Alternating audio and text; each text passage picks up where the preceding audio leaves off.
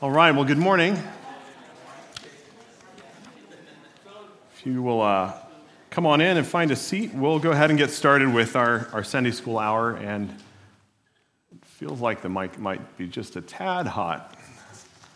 Um, very good to be with you all this morning. What a blessing it is to, to just be gathered together under God's word. And so let's go to Him in prayer and ask His blessing uh, on our study together. Our Father, um, this morning we are um, we're just we're so thankful to be in Your presence. Um, we confess that You are God and God alone. And Lord, what a what a gift, what a treasure, what a condescension um, of Your mercy uh, is Your Word, and You have magnified it above all Your name. Um, I pray that Your name and Your Word would be exalted uh, in our midst this morning. We ask for the power of your Holy Spirit to open our understanding and apply it to our hearts. Um, may we come with humility and submissiveness to what you reveal about yourself in it. In Jesus' name, amen. All right, so this morning, um, we're, continuing in our survey of the books of the Old Testament. And so, uh, would you turn with me in your Bibles to some of probably the crispier, newer looking pages uh, with the book of Nahum. So, the book of Nahum has two different audiences um, and two distinct messages. Now, the first audience would be uh, the people of God in the southern kingdom of Judah under the reign of King Manasseh in the mid 7th century BC. Um, and the message to these people is one of deliverance and of restoration. Now, the second, and perhaps the, the primary audience of the book of Nahum, would be the king and the people, the inhabitants, the rulers of the city of Nineveh. So, most of us, when we think of Nineveh, are going to think of the story of Jonah, who tends to get a little bit more press than uh, his counterpart Nahum. Something about getting swallowed by a giant fish, I guess people tend to remember you. Um, but Nahum is really the, the sequel to the book of Jonah. It's part two, which tells us what happened afterward, and where Jonah recounts the remission of God's judgment against the people of Nineveh, uh, Nahum reveals the ultimate execution of God's judgment. And in the process, he reveals burning glories and truths about who God is. So, at the time this book was written, Nineveh was the largest city in the world. Located at the northern part of the Tigris River, um, near the modern day city of Mosul, Iraq. Nineveh was the seat of power of the Neo Assyrian Empire. One year, 100 years had passed since the events in the book of Jonah when he preached his one sentence sermon and the whole city repented. Um, but sadly, that repentance was not to last long. Within a generation, another king rose up who did not know God and who led the people back into the brutality, the idolatry, and the immorality of their past. So these people are the second audience of the book of Nahum, and his message to them is one of destruction. So, what do we know about the author of the book? Uh, Nahum was a seer, a prophet, uh, tasked with the foretelling and the forth telling of God's word, who ministered in the southern kingdom of Judah during the reign of King Manasseh. And he was the man through whom God chose to deliver this dire proclamation of judgment against Assyria. His name uh, actually means comforter, which is both ironic and fitting, since his message to Nineveh was the farthest thing from comfort imaginable, but also fitting because his message of woe to them was a message of hope and of comfort to Judah, signaling a reprieve from their subjugation and distress at the hands of the Assyrian king. So, in his prophetic writing, it's, it's very interesting. Nahum um, demonstrates, he shows a surprising familiarity with Nineveh, uh, with its customs and certain unique features about the city and the region. He writes about its, its walls, which were 100 foot tall, its broad streets, its chariots, its wealth, its moats and canals. Um, as well, he mentions several other features that are unique to that region, including its rivers, lions, locusts, figs, dust storms, and earthquakes. Um, and this is surprising considering that the city of Nineveh was some 750 miles to the north from where, where Nahum ministered in Judah. And one explanation um, could be uh, where in verse 1 we read that he is from the town of Elkosh. He is an Elkoshite. And we don't know for, for absolutely certain, but many historians, historians and Bible scholars surmise um, that Elkosh refers to a city today known as Alkosh, uh, which is a town that is only a few miles across the Tigris River from Nineveh. Um, and to this day, there is a tradition in Alkosh that Nahum was from there and that his tomb is still located there. Um, so, this would explain his familiarity with uh, Assyrian culture and with certain features of the city.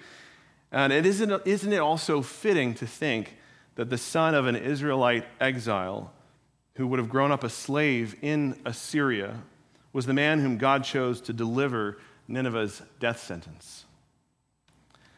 Now, as far as dating the book and when it was written, it doesn't tell us directly um, when it was written, but we can place it with some, um, some certain clues, historical clues that are um, within the book. Nahum writes of the fall of the city of Thebes as a past event. So we know that this conquest of Thebes by uh, the king Ashurbanipal happened in 663 BC. So the book must have been written sometime after that date.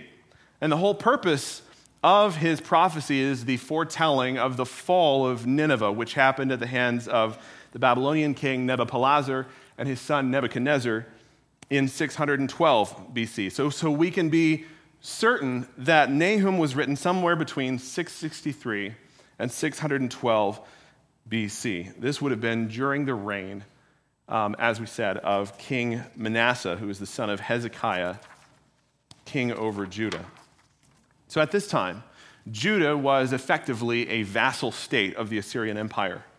Following the siege of Jerusalem by the Assyrian king Sennacherib in 701 BC, um, even though that siege failed due to divine intervention, um, God continued to afflict his people um, using the Assyrians. And so Judah remained subjugated by these kings. And every year they would have to send uh, a, an emissary to Nineveh of tribute. Um, and the cities surrounding, the smaller cities surrounding Jerusalem, some of them were even given as prizes by Sennacherib uh, to his allies and the people, atrocities committed against those people. So they were under the boot of Assyria. One of the unique features of the book um, is its, its literary beauty and imagery. Um, here in this three chapter book, we have some of the most stunning examples of Hebrew poetry uh, in all of the Old Testament. Nahum was a master wordsmith who utilized these vivid word pictures and metaphors and songs um, to powerful effect uh, a portion of, of the text in chapter 1 is this beautiful hymn of Yahweh.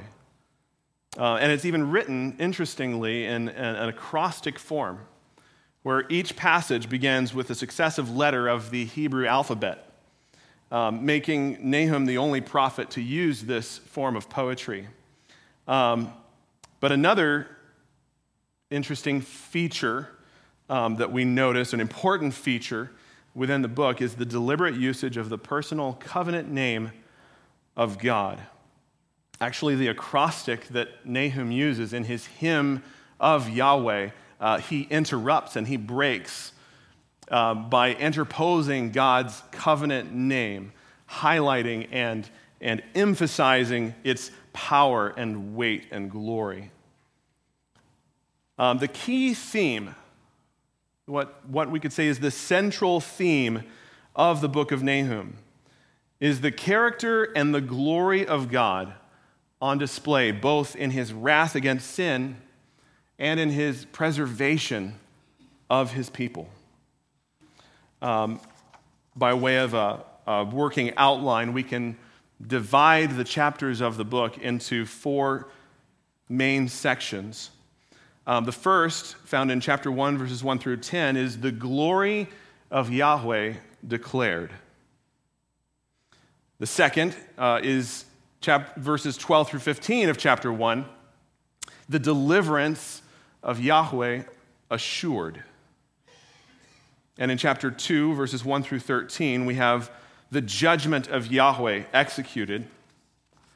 And in chapter 3, verses 1 through 19, we see the justice of Yahweh vindicated.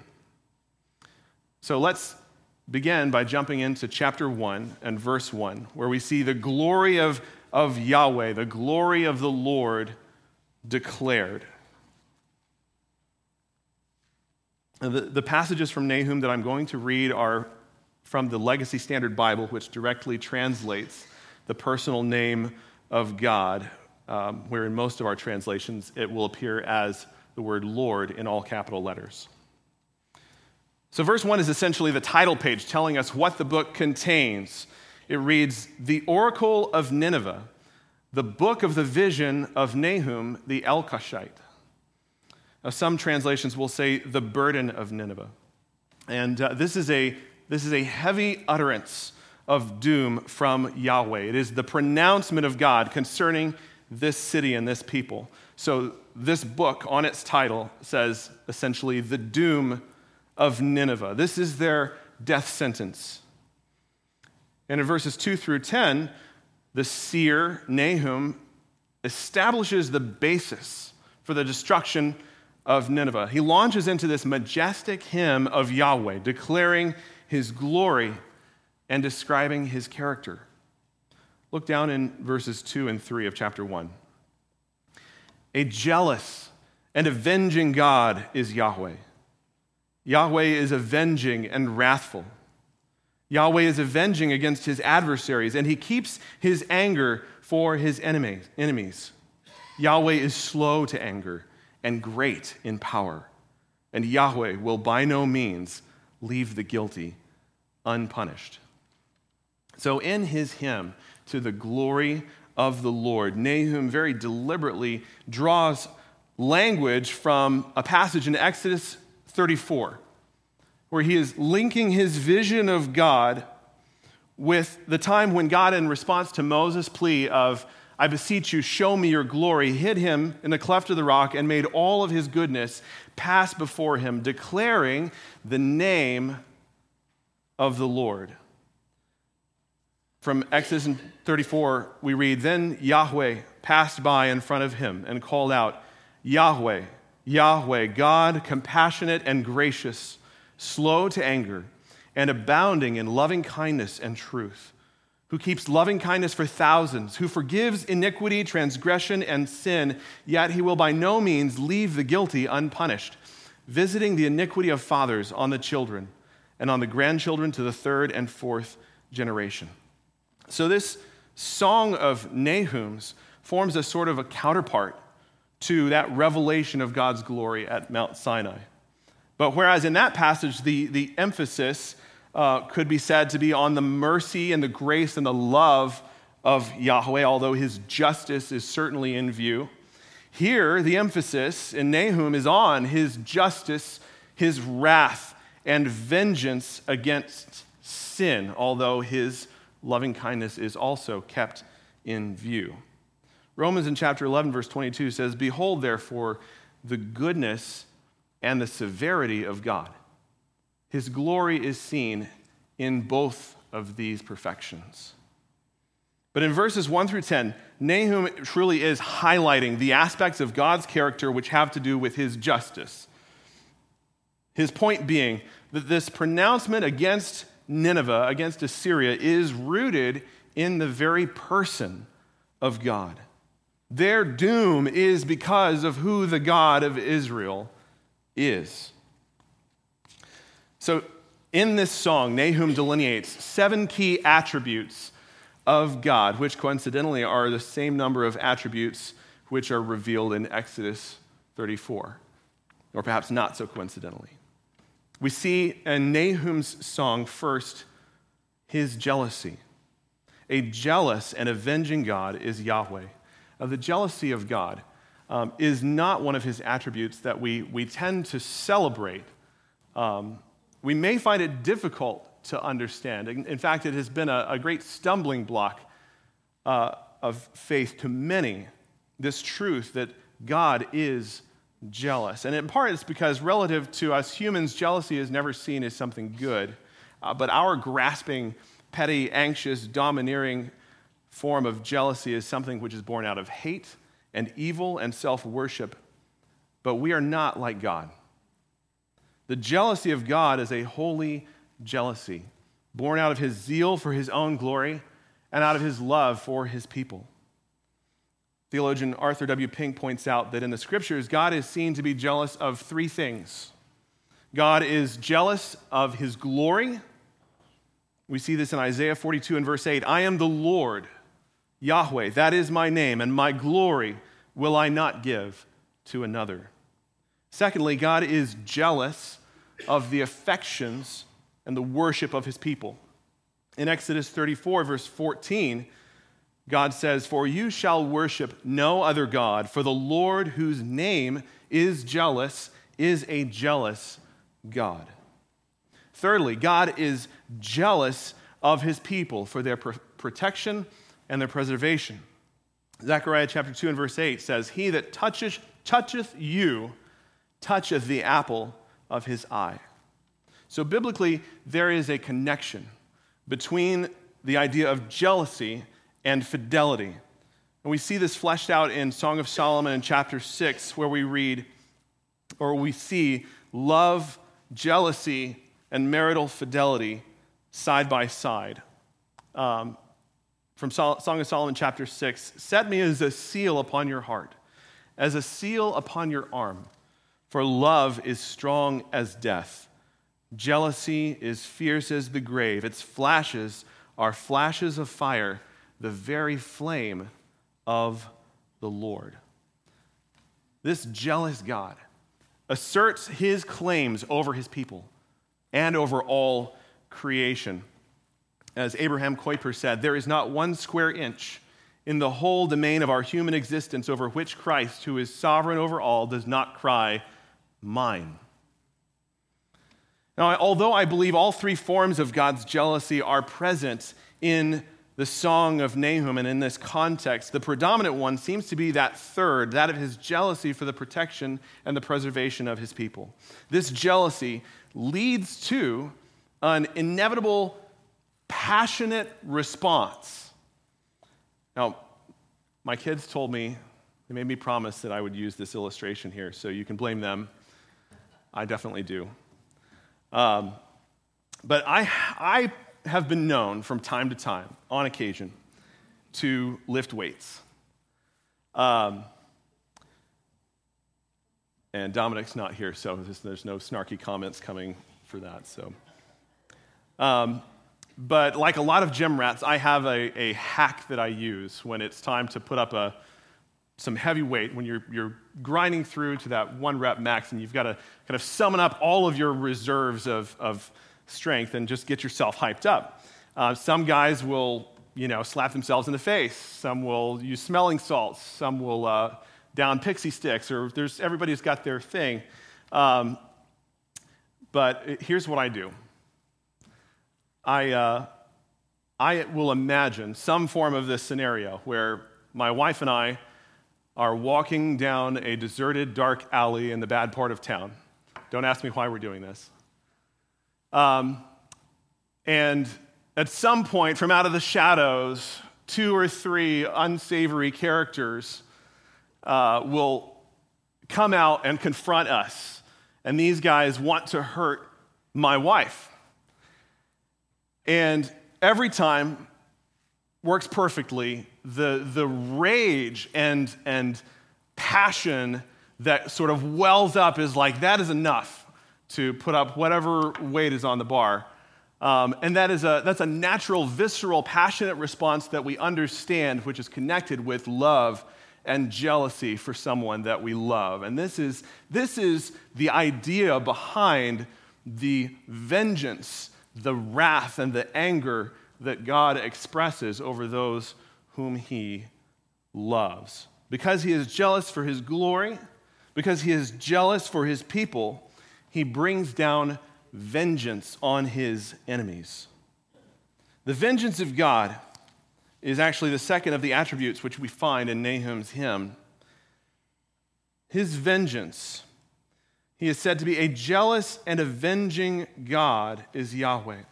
So, this, this speaks of God's repayment of man's wickedness, the timing and the manner of which is his prerogative. Deuteronomy chapter 32, verse 28 says, Vengeance is mine, and recompense. Psalm 94, verses 1 through 2. O Yahweh, God of vengeance. O God of vengeance, shine forth. Rise up, judge of the earth. Repay to the proud what they deserve. The third attribute of God that we see in Nahum's hymn is his wrath. Yahweh is avenging and wrathful. Literally, the word means he is a possessor of wrath. Now, the anger of God against sin is not something which bubbles up within him until eventually he lashes out in retribution. He doesn't have a temper which periodically boils over. His wrath is not like ours, it is not out of control. He possesses wrath, it's part of his nature. And the wrath of God is always measured, it is always within his sovereign control, and it is always accomplishing his will. He has stored it up for his enemies. Yet in, a, in verse 3, we read that he is slow to anger. So, this is the fourth attribute of God that we see in this hymn. He is slow to anger, he is patient. And in the case of Nineveh, we have ample evidence for this with the book of Jonah. He is patient. But he does not keep his anger forever, and he will by no means leave the guilty unpunished. We also see uh, in verse 3 through 10 that he is powerful. This is our fifth attribute. He is great in power, uh, he is omnipotent. And the evidence for this, Nahum lays out in verses 3 through 10, which we'll get to in just a moment. But the sixth attribute in verse 3 is his justice. He will by no means leave the guilty unpunished. He is a just judge. So, upon revealing these perfections of God's glory, his jealousy, his wrath, his vengeance, his patience, his power, and his justice, Nahum launches into this staggering demonstration of God's glory as it is seen in creation. When the invisible God wants to give man an impression of his power, he does it through his creation. As the psalmist writes in Psalm 19, the heavens declare the glory of God, and the firmament shows his handiwork.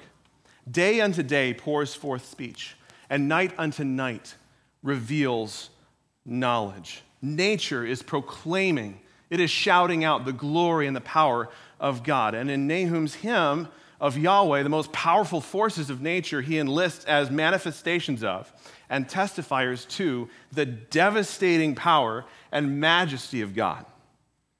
In verse 3, we read, In the whirlwind and the storm is his way, the clouds are the dust of his feet. Uh, in the Middle East, especially in Iraq, where ancient Nineveh was located, from Nahum's time until this day, massive storms, massive sandstorms rip through the country year by year. These sandstorms can be up to 3,000 feet high and stretch across entire nations.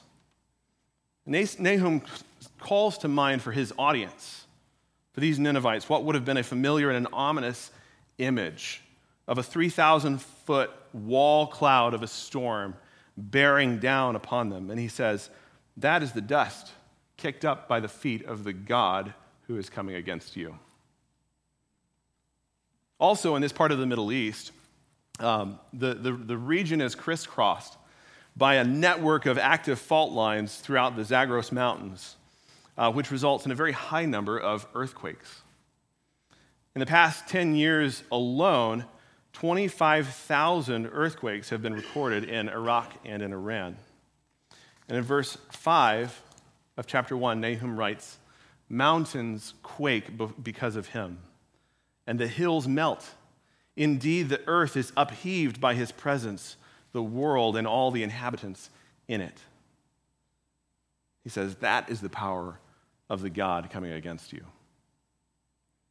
Verse 6 Who can stand before his indignation? Who can endure the burning of his anger? The obvious answer, based on everything which Nahum has been saying, is no one. No one can stand. It's like asking who, can, who could withstand a nuclear blast? Nobody. In verse 6, we read, His wrath is poured out like fire. Now, in verse 7, the seer gives us the seventh attribute of God's character, and it is His goodness. His goodness. He reminds Judah of why they must turn to God for their help and why they must trust Him. Yahweh is good, a strong defense in the day of distress and he knows those who take refuge in him. So, the bad news for God's enemies is good news for his people. It is comfort for his people, meaning that their oppression at the hands of the Assyrians, God was bringing to an end. Nahum's telling Nineveh, Look, this is your enemy.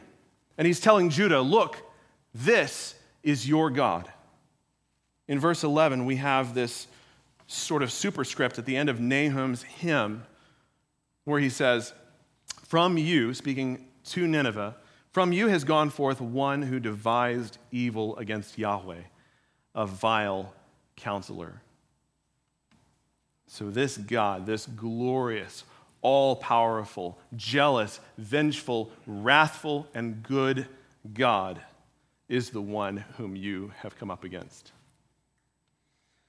Verse 9 says, Whatever you devise against Yahweh, he will make a complete destruction of it. He thwarts, he obliterates all the plans of those who are plotting against him. Um, Isaiah 45, verse 24 says, All who rage against him will come to him and be put to shame. so, up to this point, Nahum has been speaking primarily to doomed Nineveh. But in verses 12 through 15 of chapter 1, he shifts to his separate audience, the Israelites living uh, in the kingdom of Judah. And his word of doom becomes to them a word of comfort with the deliverance of Yahweh assured. So that is our second section, the deliverance of Yahweh assured. Uh, look down in verse 12 of chapter 1. He says, well, lost my though they are at full strength, and likewise many, even so they will be cut off and pass away. So, as we mentioned, Nahum served in the kingdom of Judah during the reign of King Manasseh, who was the son of the reformer king Hezekiah. And we're told in Second Chronicles in chapter 33 that in the early part of Manasseh's reign, he did much evil in the sight of the Lord, provoking him to anger. We're also told that under his leadership, the kingdom of Judah, according to 2 Chronicles 33 9, was more evil than the nations whom the Lord had destroyed before the children of Israel. And so God, true to his covenant, had sovereignly brought affliction upon them. He had used their subjugation at the hands of the Assyrian nation to afflict them and to bring them to repentance. He sent prophets to them, we're told, of whom Nahum was very likely one, to speak to the people, calling them to repent, but they paid no attention. Um, from 2 Chronicles 33, verse 11, therefore, the Lord brought upon them the commanders of the army of the king of Assyria, who captured Manasseh with hooks and bound him with chains of bronze and brought him to Babylon. And when he was in distress, he entreated the favor of the Lord his God and humbled himself greatly before the God of his fathers. He prayed to him, and God was moved by his entreaty and heard his plea and brought him again to Jerusalem into his kingdom. Then Manasseh knew that the Lord was God. After returning to Jerusalem, King Manasseh led the people in this national repentance and revival um, verse 15 says, And he took away the foreign gods and the idol from the house of the Lord, and all the altars that he had built on the mountain of the house of the Lord and in Jerusalem. And he threw them outside the city. Nahum's word of deliverance and restoration from the Lord would have come to Judah at this time of repentance led by King Manasseh. Verse 13 of Nahum in chapter 1 says, And now I will break his yoke, speaking of Assyria, from off of you and will burst your bonds apart. So the challenge of Nahum to these Israelites, uh, to, to these uh, in the land of Judah, was to renew their pilgrimages to Jerusalem and to renew their uh, yearly feasts of, of Passover, Pentecost, and the Feast of Tabernacles, to be restored to the right and proper worship of Yahweh, something which they did not do and could not do under the oppressive regime of Assyria. But in verse 15, he says, Behold, upon the mountains the feet of him who brings good news, who publishes peace. Keep your feasts, O Judah, fulfill your vows, for never again shall the worthless pass through you. He is utterly cut off.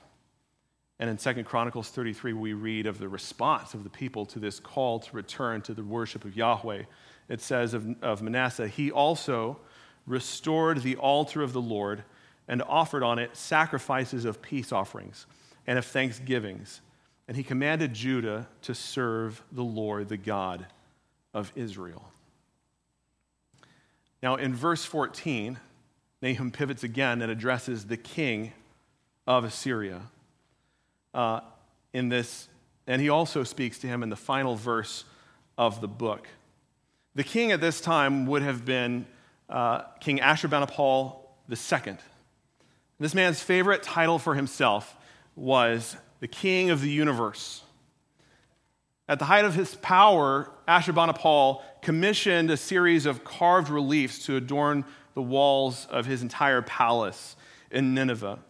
Um, and they're on display, they're on exhibit at the British Museum in London today. They depict him, every one, as this invincible, indestructible hero, scaling the walls of his enemies, fighting lions with his bare hands. There's even one which shows him reclining in his garden, taking uh, what looks like a picnic lunch, and the head of one of his enemies is hanging from a tree across from him. And all of this was propaganda. All of it uh, cried out, Ashurbanipal, is the king of the universe, and he cannot be defeated. Yet the true king of the universe here says, The Lord has given a commandment about you. No more shall your name be perpetuated. From the house of your gods I will cut you off, the carved image and the metal image. I will make your grave, for you are vile. God says, I'm going to dig your grave and put you in it. He is successful against his enemies. So in chapter 2, verses 1 through 13, we come to our third major division of the book with the judgment of Yahweh executed. Verses 1 through 5 describe the coming siege of the city of Nahum, and we won't read them for sake of time, but you should. And verses 6 through 10 then describe the breach of the city walls and the sack and the destruction of Nineveh. And then within this, this third section, we have these verses 11 through 13, uh, really sort of an eerie passage. Uh, it's written in the form of a dirge or a funeral lament, um, signifying that the coming destruction, which is prophesied, is so certain that Nahum has written a funeral song for the occasion. and it is, it is thick with irony. Um, verses 11 through 13 say, Where is the lion's den? The feeding place of the young lions, where the lion and lioness went, where his cubs were, with none to disturb. The lion tore enough for his cubs and strangled prey for his lionesses. He filled his caves with prey and his dens with torn flesh. So, what does this mean? Lions were absolutely ingrained in the Assyrian psyche at this time. The fertile reed banks of the Tigris and the Euphrates rivers, the fertile forests um, supported high numbers of prey, of game. And this meant that there were high numbers as well of lions in this region. There's an unusual high population of lions surrounding Nineveh, and they were of great cultural significance. If you look at the Babylonian reliefs and sculptures, lions are everywhere. Um, they're covered with the images of them. And the Assyrian king Ashurbanipal would actually lead his, his royal entourage um, on these lion hunts. And he would even arrange spectacles where, um, in, in a sort of theater maximus, uh, the king would be uh, placed in the middle, and wild, lion, wild lions would be captured and released into that theater with all of these onlooking crowds, and he would kill the lion. He would stab it to death.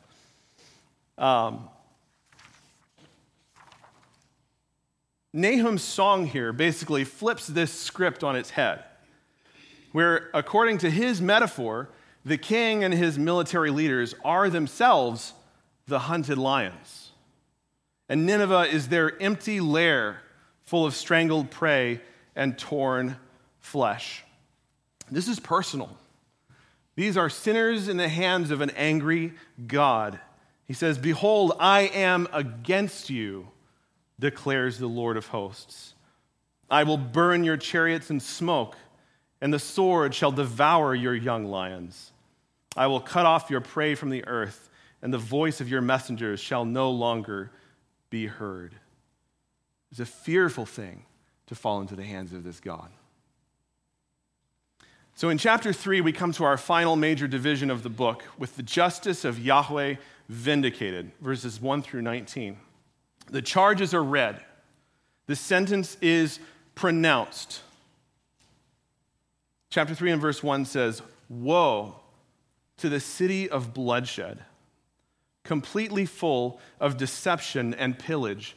Her prey never departs.